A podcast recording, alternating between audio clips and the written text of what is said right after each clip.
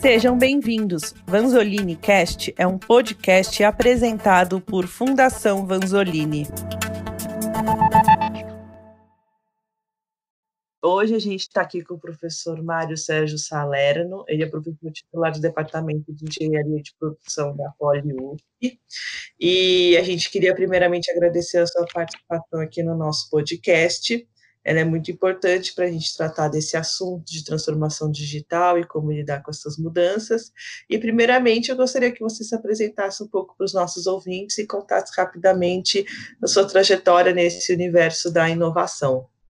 Olá a todos, prazer estar aqui com vocês. Bom, eu trabalho na Poli há muito tempo, né? desde 83, e mas a partir dos começo dos anos 2000, eu comecei a mexer, a trabalhar, pesquisar e, e fazer alguma ação, um pouco de consultoria, para é, empresas ou órgãos públicos, é, ou órgãos de qualquer tipo, que estejam procurando se organizar e montar um sistema de gestão para inovar. E aí nós criamos na Poli um laboratório de gestão da inovação e que vem fazendo esse tipo de atividade. Então, meu foco hoje é organização e gestão da inovação nas entidades. Para começar, assim esse nosso bate-papo, eu queria perguntar para você, que que você, como você define inovação, o que é inovação e existe mais de um tipo de inovação, diferentes formas de inovar? Eu queria que você falasse um pouco sobre isso, por favor. Ok, boa pergunta. Inovação é um conceito de mercado. Às vezes a gente confunde inovação com invenção, patente, etc. Isso tudo é relativo à invenção. Mas se não for a mercado, não é uma inovação. Então, por exemplo, o Santos Dumont é o inventor do avião, mas ele não foi a mercado. Então, ele continuou sendo um inventor. Inovação precisa ser algo considerado novo, que gere negócio.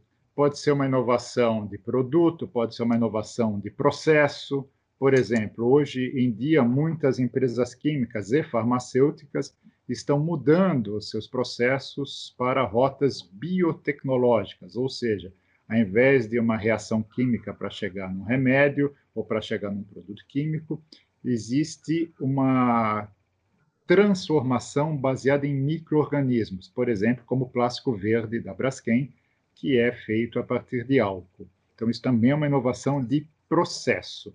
Tem inovação de organização, de logística e de modelo de negócios.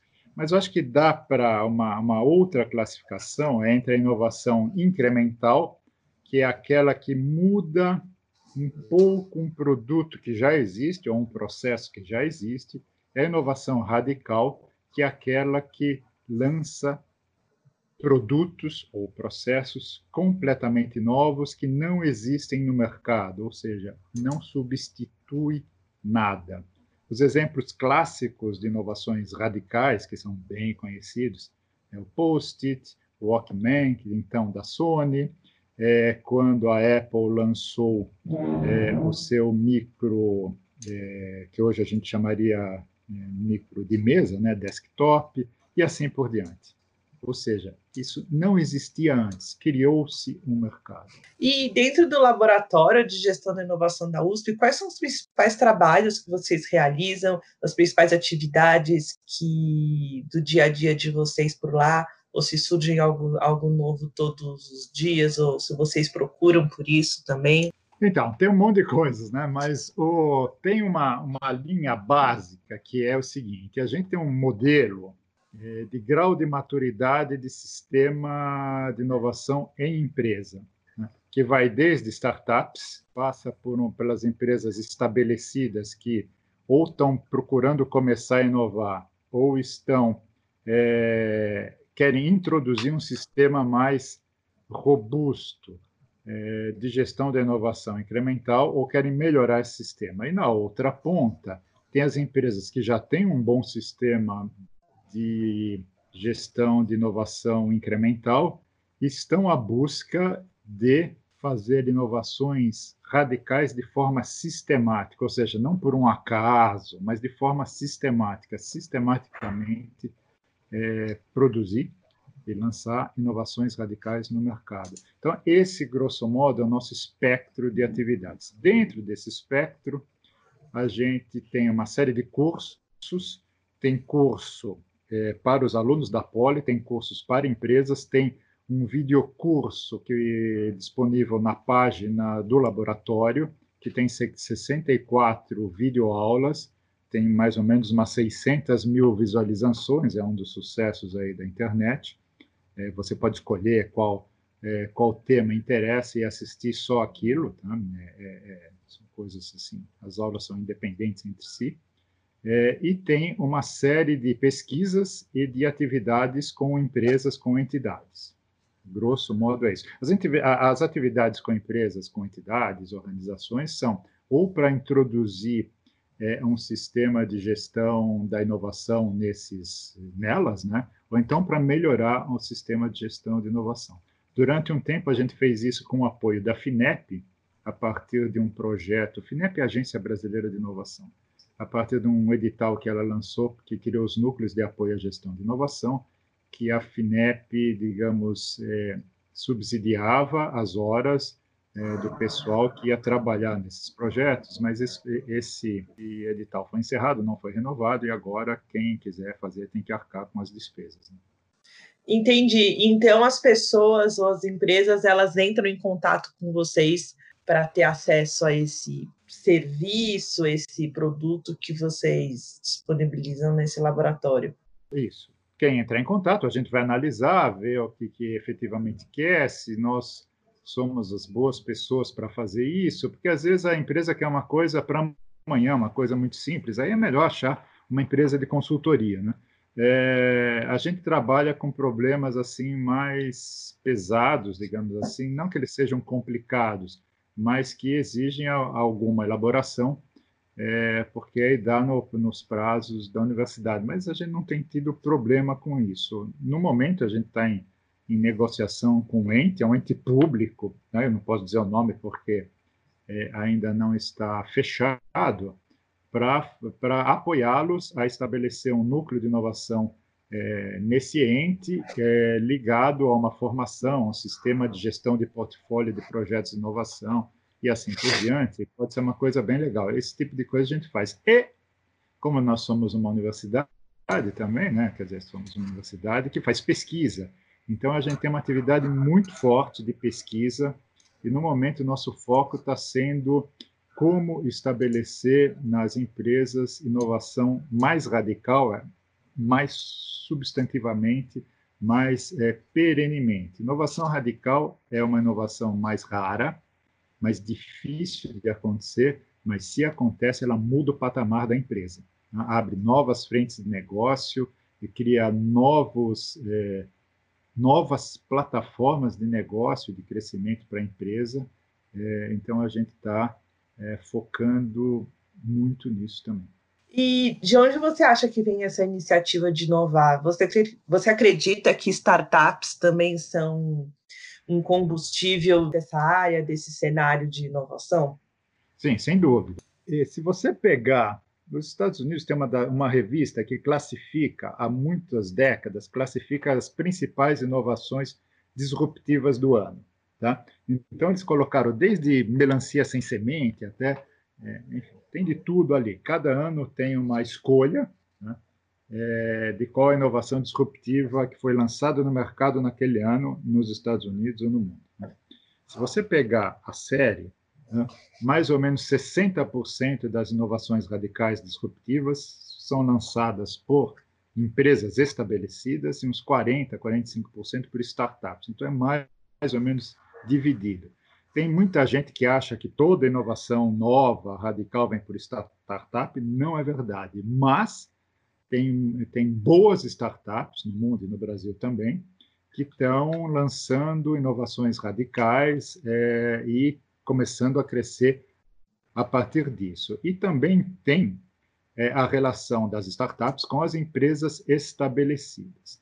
Agora, uma empresa estabelecida, ela só vai aproveitar é, aquela inovação da startup, como a startup desenvolveu, etc., se essa empresa tiver dentro dela pessoal capacitado para internalizar aquilo, porque senão não adianta. Ela pode, pode fazer isso como uma forma de negócio, a startup, se for bem, a empresa comprando a startup vira uma acionista, mas se ela não tiver capacitação para internalizar aqueles processos e principalmente uma determinada forma de desenvolver inovações, é, tende a esse evento tende a se a acabar muito rapidamente.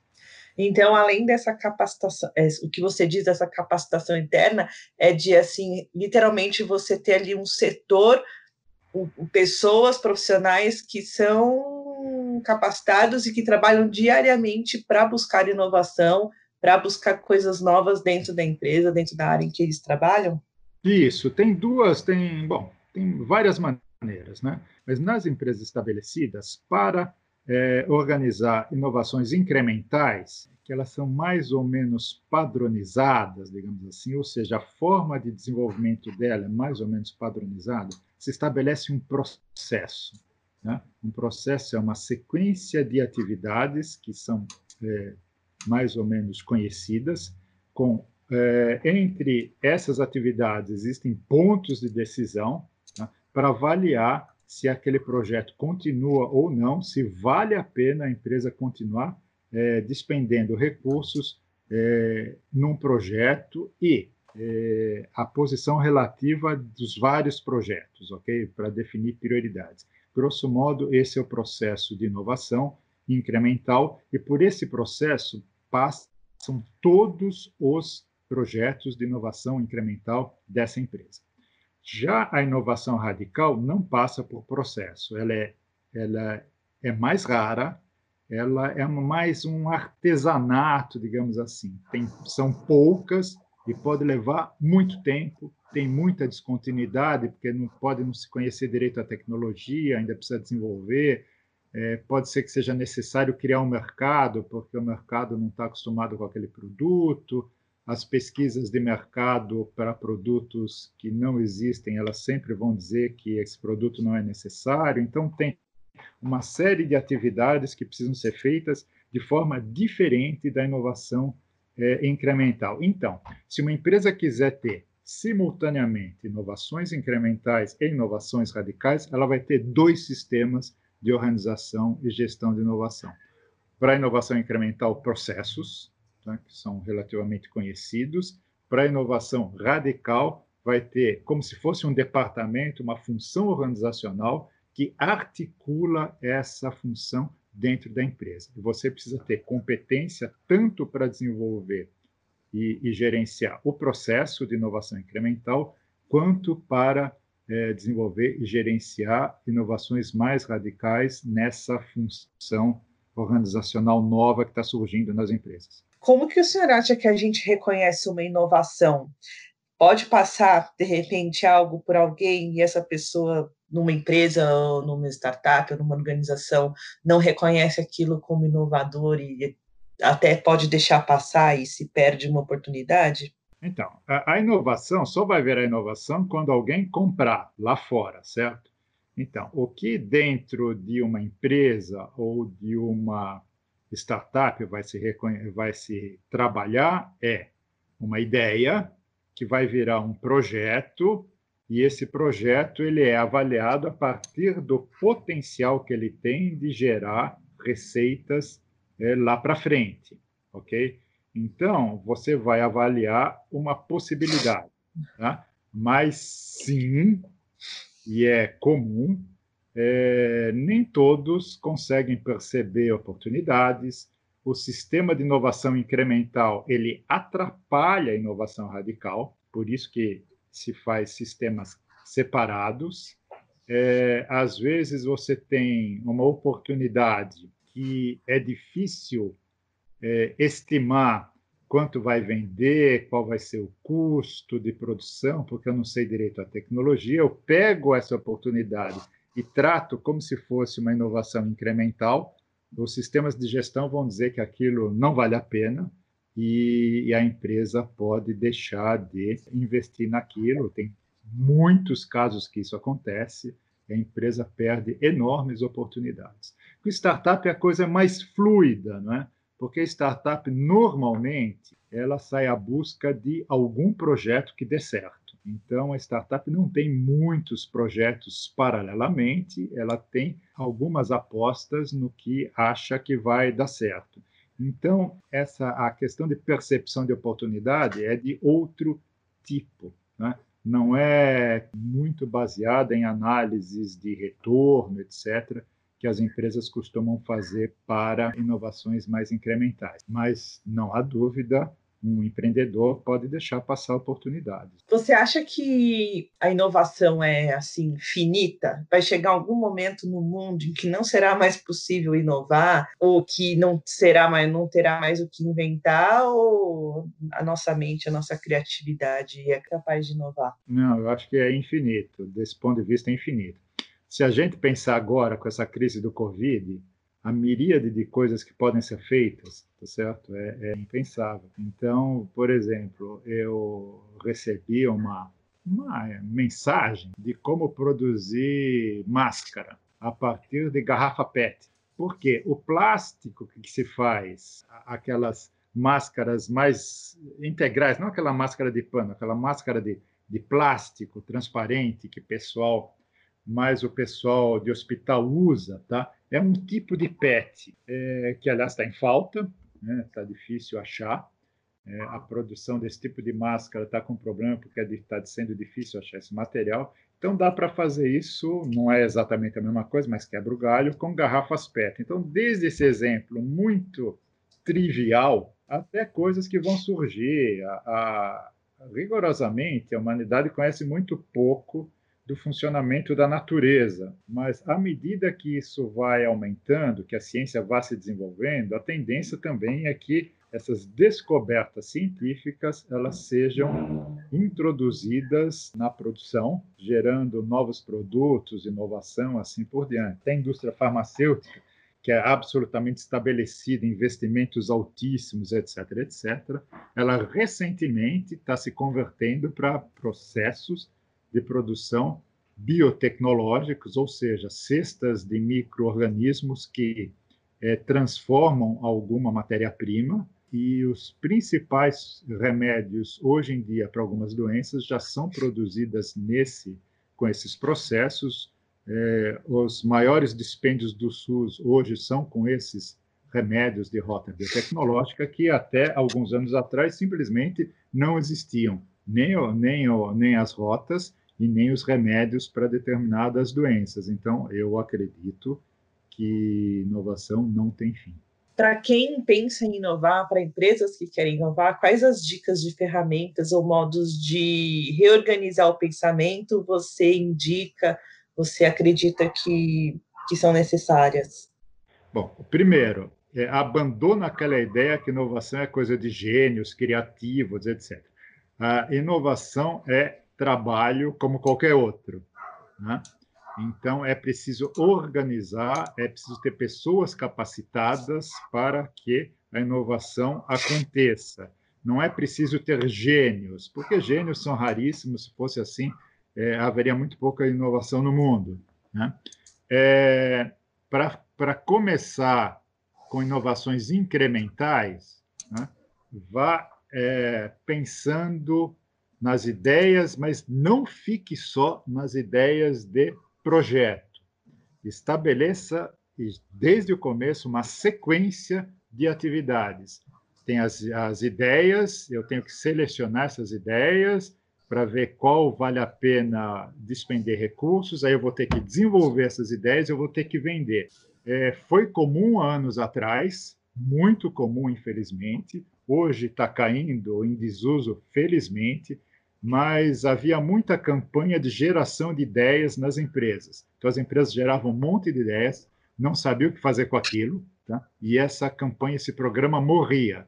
É, a próxima vez que a empresa é, fosse fazer alguma coisa mais estruturada, ninguém acredita mais naquilo. Ah, já dei um monte de ideia, não aconteceu nada, ninguém me deu um retorno, não sei o que foi feito com aquilo, não me interesso mais.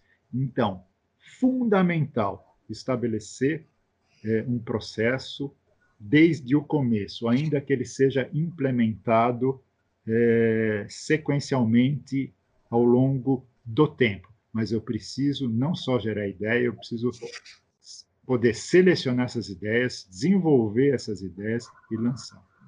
Isso é absolutamente decisivo. E para isso, óbvio, eu vou precisar contar com pessoas capacitadas, como em qualquer atividade na, é, na vida, eu preciso contar com pessoas capacitadas e um bom sistema de organização e gestão que facilite a atividade profissional dessas empresas. É porque às vezes a gente atrela muito inovação a algo que surge do nada, ou uma ideia é. que a pessoa teve, só que na verdade, pelo tudo que você nos contou aqui hoje, inovação precisa de muito trabalho, muita pesquisa, equipes, porque você não faz nada sozinho, e como você completou agora, uma gestão de processos e de acompanhamento. Não é algo que surge do nada ou que vem assim, né, avaliatório.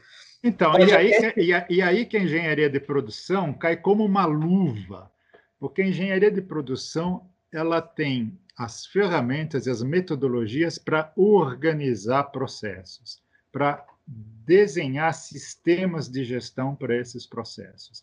Então, a, a, a engenharia de produção tem tudo a ver com estabelecer uma capacitação eh, nas empresas para que elas possam inovar ou para que elas possam inovar de forma melhor. Tem tudo a ver. E se inovação fosse coisa de gênios, assim, a gente não estaria onde está, certo? Não, seria isso.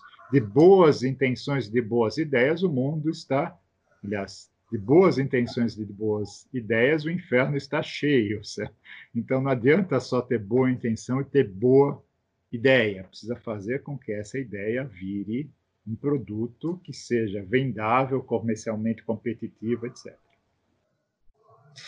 Então, hoje a gente conversou com o professor Mário Sérgio Salerno, da Departamento de Engenharia de Produção da USP, do Laboratório de Gestão de Inovação. A gente agradece muito a sua disponibilidade, a sua presença e agradecemos a entrevista também. Obrigado. É, boa